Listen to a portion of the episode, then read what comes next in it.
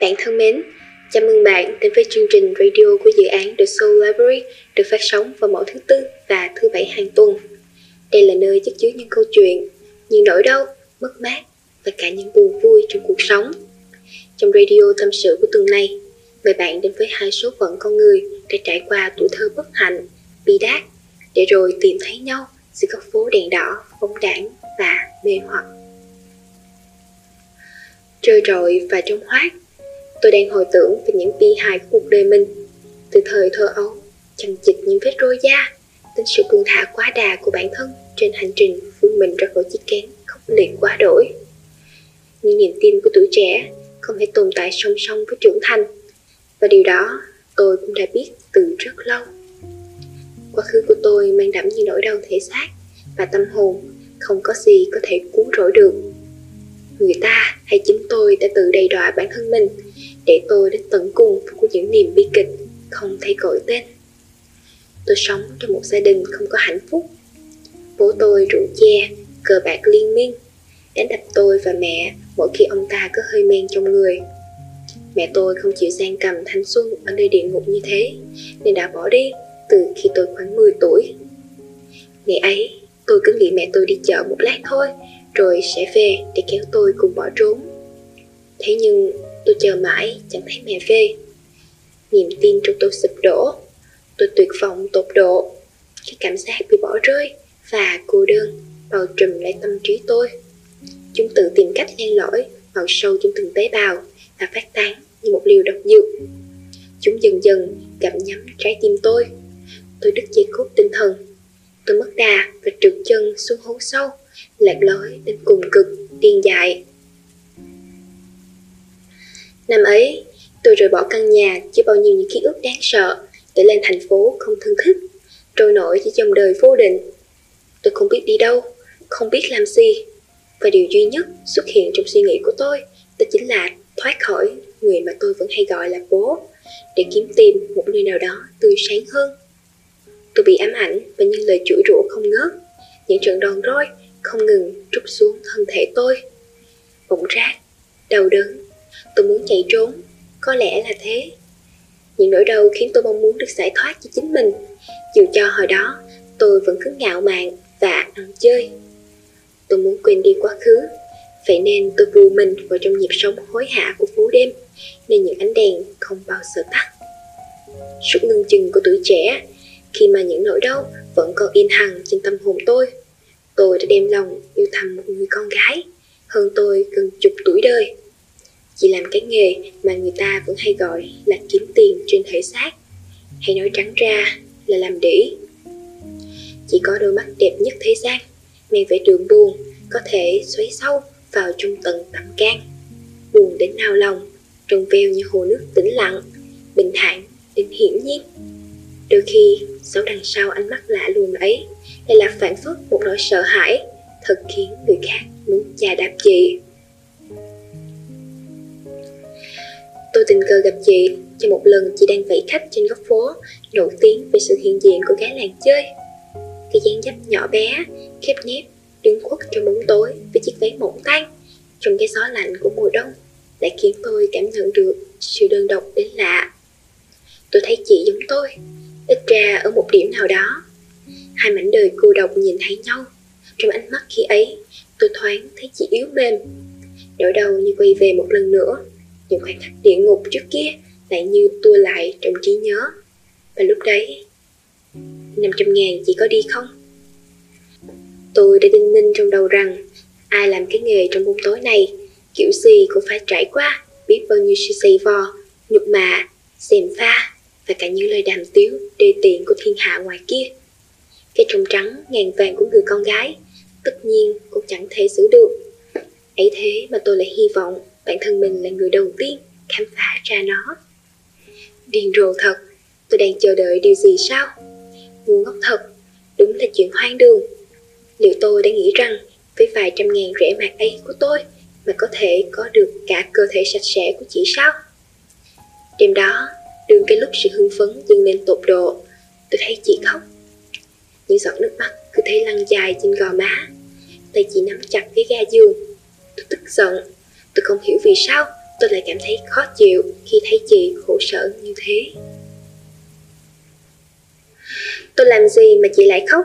Chị làm tôi mất hứng quá. Xin lỗi, đây là lần đầu tiên tôi làm chuyện này. Tôi càng trở nên phát hỏa. Lần đầu, lần đầu của một con điếm ư. Chị nghĩ là tôi sẽ tin sao? Câu nói ấy khiến tôi điên lên. Tôi phát tiết lên người chị. Như đó là cách mà tôi trút hết mọi sự bực dọc trên cuộc đời đầy rẫy sự bất công này. Tôi nghe thấy tiếng chị thổn thức. Nên gì đánh thức mọi giác quan của tôi. Lời vết dao nhọn cứ vào trái tim tôi, tạo nên nhiều vết xước. Chị vẫn khóc, nước mắt vẫn không ngừng rơi. Tôi bỗng thấy lòng mình thắt lại. Lần đầu tiên tôi yếu mềm trước loại người mà tôi vẫn hay cho rằng thật dơ bẩn và không đáng được sự trân trọng. Đối với tôi mà nói, thứ làm đĩ cũng chỉ là loại vô công rỗi nghề, ăn bám như thằng đàn ông đang tìm nơi để trút bỏ nỗi buồn. Nhưng đó là trước khi tôi gặp chị. Người phụ nữ trước mặt tôi đây khiến tôi cảm thấy bản thân thật khốn nạn khi dám mạnh tay với chị. Làm tôi muốn giang tay, ôm chị vào lòng để chị khóc che hết sự buồn, sâu kín trong chị. Tôi không khỏi xót xa trước những tiếng khóc buồn đau như xe nát cả cõi lòng. Trong thoáng chốc, tôi muốn chở che cho chị, nhưng tôi ngập ngừng, không dám. Tôi có thể gặp lại chị nữa không? Tôi nói rồi đưa cho chị từ 500 ngàn nhàu nát từ trong túi quần. Chị gật đầu lặng lẽ, đôi mắt vẫn trầm tư, nhìn vào khoảng không hư vô. Tôi từng nhìn thấy những con điếm rẻ mạt đi nịnh hót, năn nỉ ỉ ôi những đàn ông cho thêm vài đồng nữa. Nhưng chị không như thế. Tôi chép miệng một cái, vì trong đầu rằng, phải chi chị ấy đừng theo con đường này, liệu tương lai của chị có tươi sáng hơn không? Dần dần mấy tháng qua, chúng tôi cứ gặp nhau như thế. Khi màn đêm buông xuống, tôi lại đến đón chị, đều đặn trả tiền cho cái thứ gọi là ham muốn tình dục của đàn ông. Chị cũng trở nên cởi mở hơn, không còn khóc như ngày đầu tiên nữa. Tôi và chị như hoa vào làm một, không hề muốn tách rời ra chút nào. Tôi bắt đầu quay sang nói vui vài câu với chị, và chị đã mỉm cười. Tôi biết đằng sau nụ cười ấy là khoảng trời đầy bão tố, nhưng tôi biết rằng chị đang dần khá hơn. Chúng tôi hôn nhau và tôi thoáng thấy một chút ấm áp nào đó len lỏi vào sâu trái tim. Có một lần sau khi ân ái với nhau, tôi từng buộc miệng hỏi chị Tại sao chị lại theo nghề này? Chẳng phải còn nhiều công việc khác nữa hay sao? Chị ngập ngừng, không muốn trả lời. Trên gương mặt khẽ nhăn lại chị đang chất chứa hàng trăm suy tư bộn bề. Thực ra, cha tôi đã ngoại tình từ khi tôi lên năm. Mẹ tôi phát hiện ra, ly hôn và quyết định đi thêm bước nữa. Năm tôi 17 tuổi, tôi bị chính cha dượng hãm hiếp.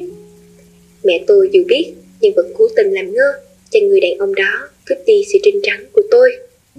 Đối với mẹ, tôi chẳng khác nào cái gai trong mắt bà, vì tôi sống cha tôi quá, mà bà lại hận ông. Tôi chịu đựng suốt một thời gian dài, cho đến khi tôi mang thai. Mẹ tôi lúc đấy nổi điên lên, đánh đập tôi như thể tôi là người gây ra tất cả mọi chuyện.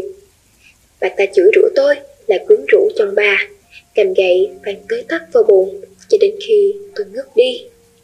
Khi tỉnh dậy thì tôi đang nằm trong bệnh viện và đứa bé cũng không còn nữa.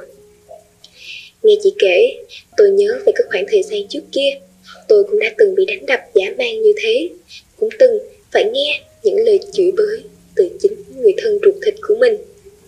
Tôi biết đó là những điều cay nghiệt nhất mà con người có thể đối xử với nhau, nên tôi thương chị vô cùng.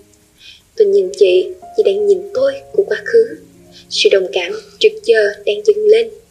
Và bất giác, tôi ôm lấy chị và siết chặt. Không sao cả mà, dù gì thì tôi cũng không muốn mang cốt nhục của ông ta. Tôi biết nếu đứa trẻ mà được sinh ra, nó sẽ vô cùng bất hạnh. Tôi không thể để nó sống tôi. Tốt hơn hết là không nên có mặt trên cuộc đời để làm gì. Tất cả chỉ toàn là đau thương.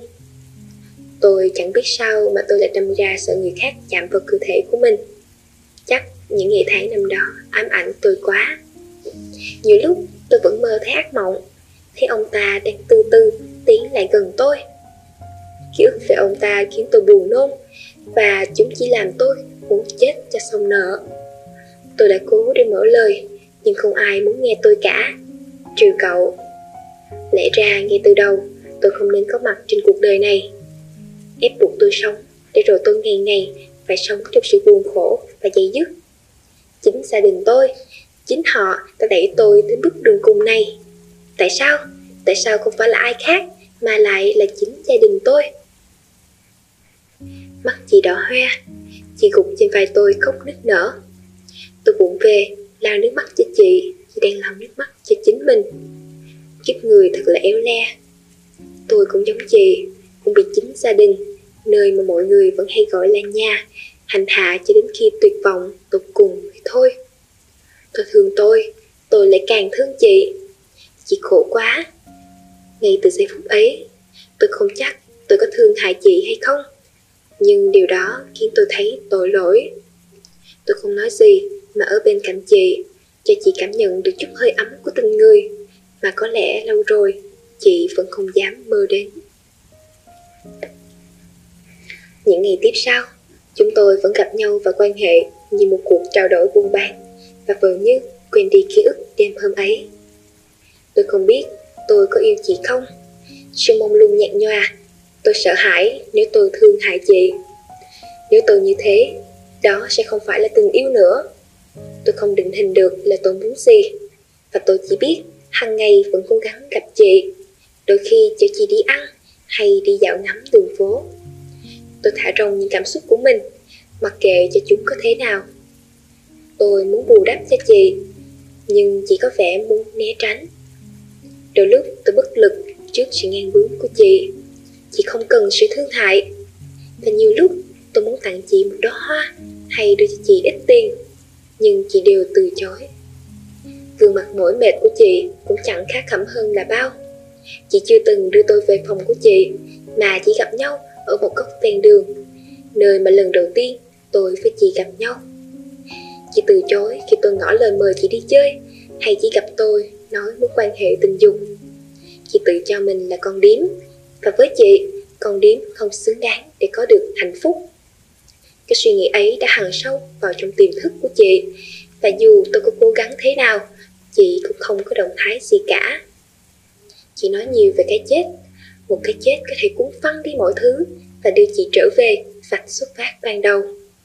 Tôi không ngăn được suy nghĩ đó và tôi sợ hãi nếu như chị chẳng may bị làm sao.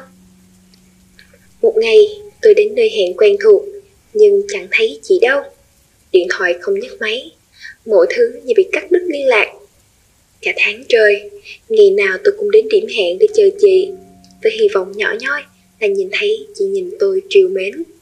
Thế nhưng chờ mãi nhưng chị vẫn không xuất hiện. Rồi đến ngày nọ, giữa cái lúc nắng tháng năm vừa buông thõm xuống, phản phất những vệt màu gay gắt của thời khắc chuyển giao mùa, tôi nhận được tin chị tự sát trong căn nhà thuê sập xệ. Xác chị được tìm thấy trong bồn tắm thấm đẫm máu tươi, đôi mắt mở đau đáo. Cả một cuộc đời chỉ sống trong nỗi tủi nhục, sự ruồng bỏ. Đến cái chết, nó cũng đau đớn và cô đơn làm sao. Tôi biết chị đã nghĩ thông. Tôi biết cơn ác mộng ngày ấy chẳng xé da thịt chị từng ngày. Chỉ là tôi đã mong mình có thể xoa dịu đi những vết thương trong lòng chị. Nhưng có lẽ lỗi đau ấy đã đi xa đến mức không thể chịu đựng được nữa rồi. Bất khả kháng cự. Ngày chị chết, một nửa linh hồn tôi hóa tro tàn